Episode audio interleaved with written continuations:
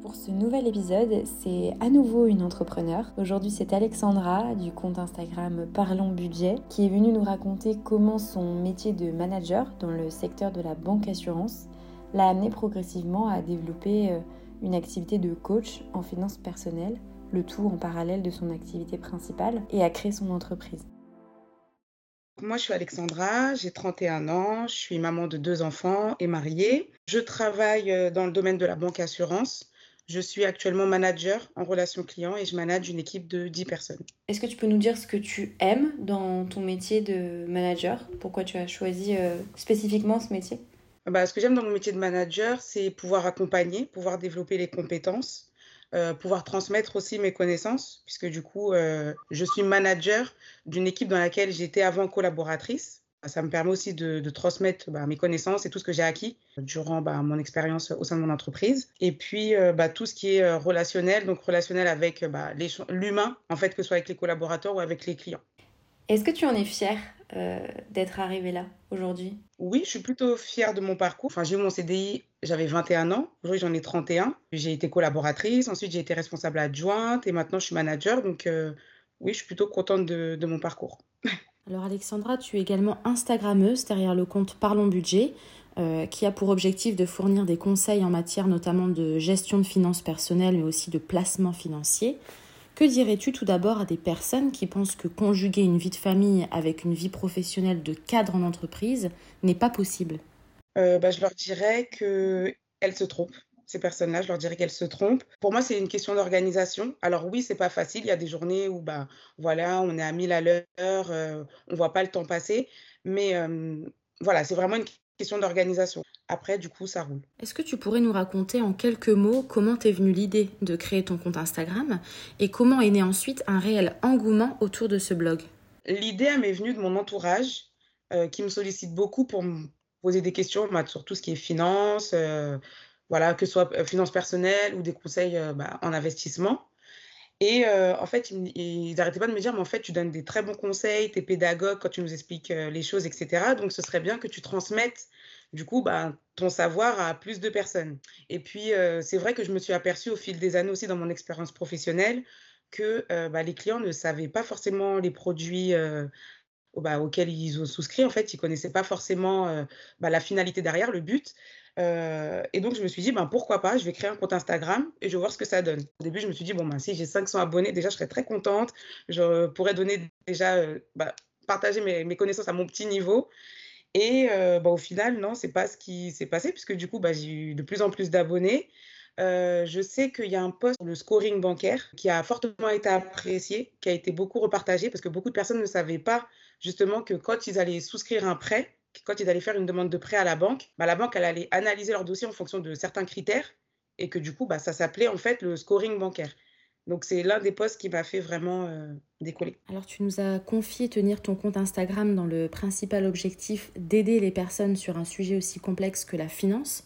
Ces valeurs d'altruisme, de générosité, t'ont-elles souvent guidé au cours de ta vie?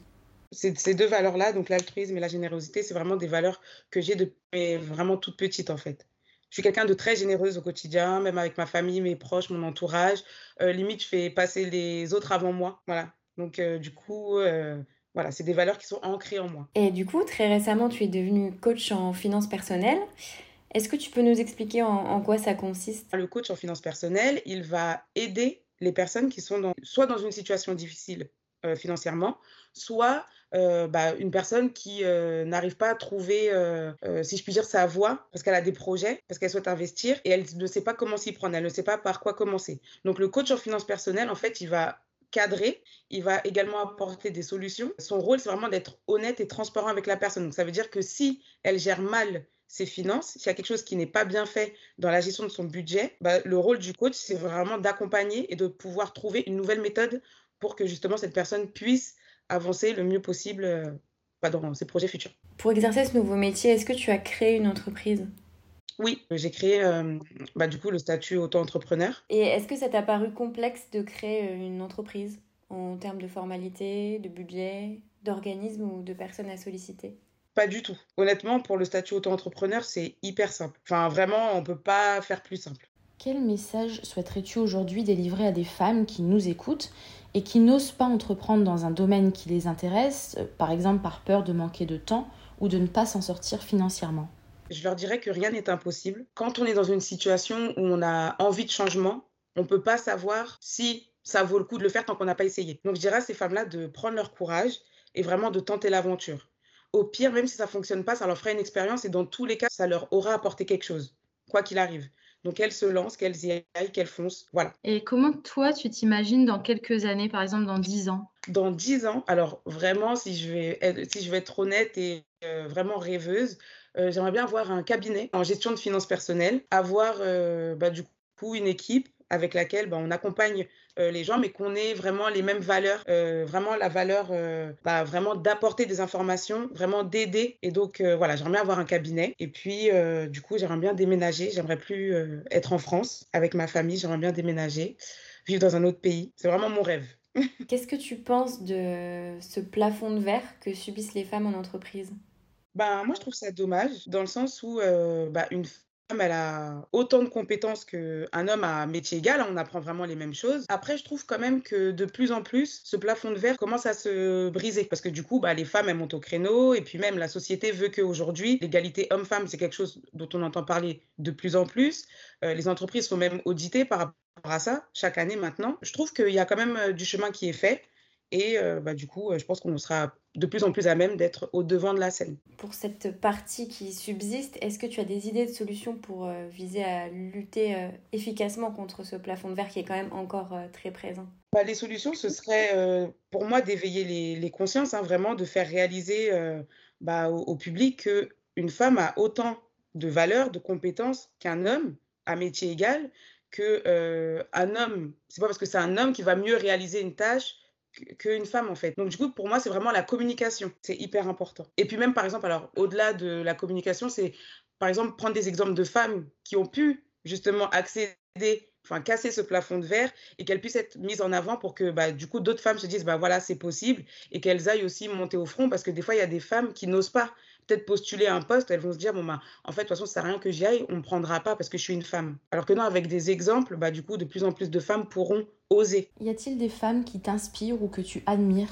Il y a des femmes qui m'inspirent, deux femmes qui m'inspirent. Bah, la première, c'est Michelle Obama, parce que je la trouve euh, hyper humble. Voilà, son mari a été président, mais en fait, elle est toujours restée euh, humble. Elle a défendu des causes qui étaient nobles. Voilà, c'est vraiment une femme euh, qui m'inspire beaucoup. Et une autre femme, c'est Rokaya Diallo, pareil, qui a un hyper beau parcours et qui se bat au, au, quotidien pour, pour une France unie. Et je trouve que c'est hyper important parce que bah, voilà, parfois, on peut avoir des personnes qui essayent de diviser. Et elle, elle se bat justement pour bah, voilà, pour qu'on reste une France unie et que tout le monde puisse s'entraider et avance ensemble. Et euh, y a-t-il d'autres causes qui te tiennent à cœur? Les orphelins. Je trouve que c'est vraiment euh, triste de grandir ben, sans parents, sans cadre. Je me dis que, voilà, par ici, dans 10 ans, bah, j'ai la possibilité de pouvoir aider un orphelinat, euh, pouvoir accompagner, enfin, voilà, ou être présidente de quelque chose. Enfin, voilà. Je trouve que c'est vraiment quelque chose qui me tient à cœur dans le sens où, pour moi, chaque enfant a le droit euh, d'avoir euh, des repères. Vraiment une cause qui me tient à cœur et si j'ai la possibilité, bien sûr que, que j'aiderai euh, avec plaisir. À qui souhaites-tu passer le flambeau pour venir prendre la parole sur elle avec nous? Oui, j'aimerais bien passer la parole à... Alors, c'est pas une fille que je connais personnellement, mais c'est une fille avec qui j'échange beaucoup sur Instagram, qui fait la même chose que moi. J'aimerais bien lui passer le flambeau. Son compte Instagram, c'est Budgetise. Et donc, du coup, ouais, j'aimerais bien lui passer le flambeau. Alors, malheureusement, cette interview touche déjà à sa fin, Alexandra. Quel serait ton mot de la fin? Je dirais aux femmes, du coup, qui, nous écoutent, de croire en leurs rêves. Les seules limites sont celles qu'on s'impose. C'est une phrase que j'aime beaucoup. Et donc voilà, je leur dirais de foncer, de ne pas avoir peur. Dans la vie, il n'y a pas d'échec, il n'y a que de l'apprentissage. Merci à vous, merci de m'avoir proposé de participer euh, bah, à cette nouvelle initiative que vous avez mis en place. Je trouve que c'est hyper bien et on découvre des témoignages divers et variés et du coup qui donnent de l'espoir surtout.